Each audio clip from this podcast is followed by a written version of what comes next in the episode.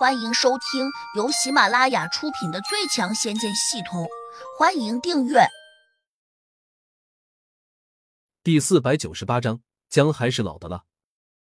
南岭寿翁还是有点不愿意接受这个观念，他暗自又嘀咕说：“他们既然有着毁天灭地的大本事，又如何会没能力在收徒这事儿上瞒过其他人？”宣公子一怔，似乎觉得有些道理。他若有所思的点了点头。就算他们要收徒，也不会收这凡间的普通人。毕竟天上那些天赋极高的小神仙，那种资质，岂是这下界的凡人能比？南岭寿翁见宣公子的神色不好看，当下也不敢再出声反驳，只好连连点头，说：“宣公子分析的极是。”宣公子不知想到了什么，又问：“你当时告诉我。”说那个姓胡的小子，他最后是在天灵土地的洞中意外消失的，然后就再也寻不到踪迹了，对吧？南岭寿翁应了声是，赶紧又把当时的情况复述了一遍。宣公子眉头紧锁，渐渐的陷入了沉思。他这样思索着时，南岭寿翁也不敢擅自离开，只得默默的垂手立在原地，不敢说话。小桃走过来，突然冒了一句。胡杨那小子拿了我的如意宝瓶，会不会钻到瓶子里面，再让瓶子顺着土地老头的泉水深洞流去了别的地方？宣公子只觉得眼睛一亮，立刻转头过来问：“小桃，那小子拿了你的如意宝瓶，还从你那里骗去了法咒，的确有可能这样做。不过你也可以寻求宝瓶的感应。”小桃撅了下嘴，郁闷的说：“我早就这样做过了。”但是我的法力太弱，根本感觉不到宝瓶在哪里，也无法取得宝瓶的回应。他说这话时，眼睛不停的转动，似乎另有深意。宣公子沉下脸说：“小桃，你这是在变相的叫我给你法力吗？”小桃浅浅一笑：“你如果要这样理解，我也没办法。不过你也可以帮我个忙，给我一些法力。”或许我就能够找到如意宝瓶在哪里了。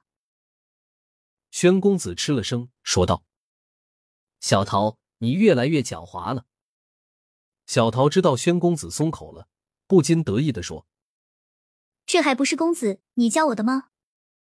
行了，别贫嘴了，我现在就帮你。宣公子摇着头，似乎对于小桃不露声色的敲诈也不在意。南岭寿翁暗自想。这宣公子哪是在乎小桃的感受？他无非是想抓到胡杨和杜月儿罢了。宣公子抬起手，对着小桃连着弹出了几缕金光。只听得噗噗噗的几声轻响，那几缕金光便在小桃的眉心炸开，迅速化作白雾沉了进去。小桃心里大喜，连声称谢。宣公子挥了挥手，不以为然道。赶紧和如意宝瓶取得联系，不然我会把暂时送给你的法力收回来。小桃嘻嘻一笑，信誓旦旦的说：“既然公子对我这么好，我小桃肯定是要百般努力的报答公子你。”说完，他微微闭了下眼睛，嘴里念念有词，立刻催动了咒语。但是过了一会儿，他却又失望的说：“公子，我无论怎么努力。”竟然都还是没办法和如意宝瓶取得联系。宣公子哼了声说：“莫非你还想要我的法力？你最好给我搞清楚，要是敢糊弄我，我不会怜香惜玉的。”他的眼神极冷，小桃好像意识到了什么，不禁打了个寒战。到了这个时候，小桃已经明白过来了，在宣公子的眼中，他只是一个玩物。或者说一枚小小的棋子，宣公子不是那种良善之辈，绝对不会在乎他的生死。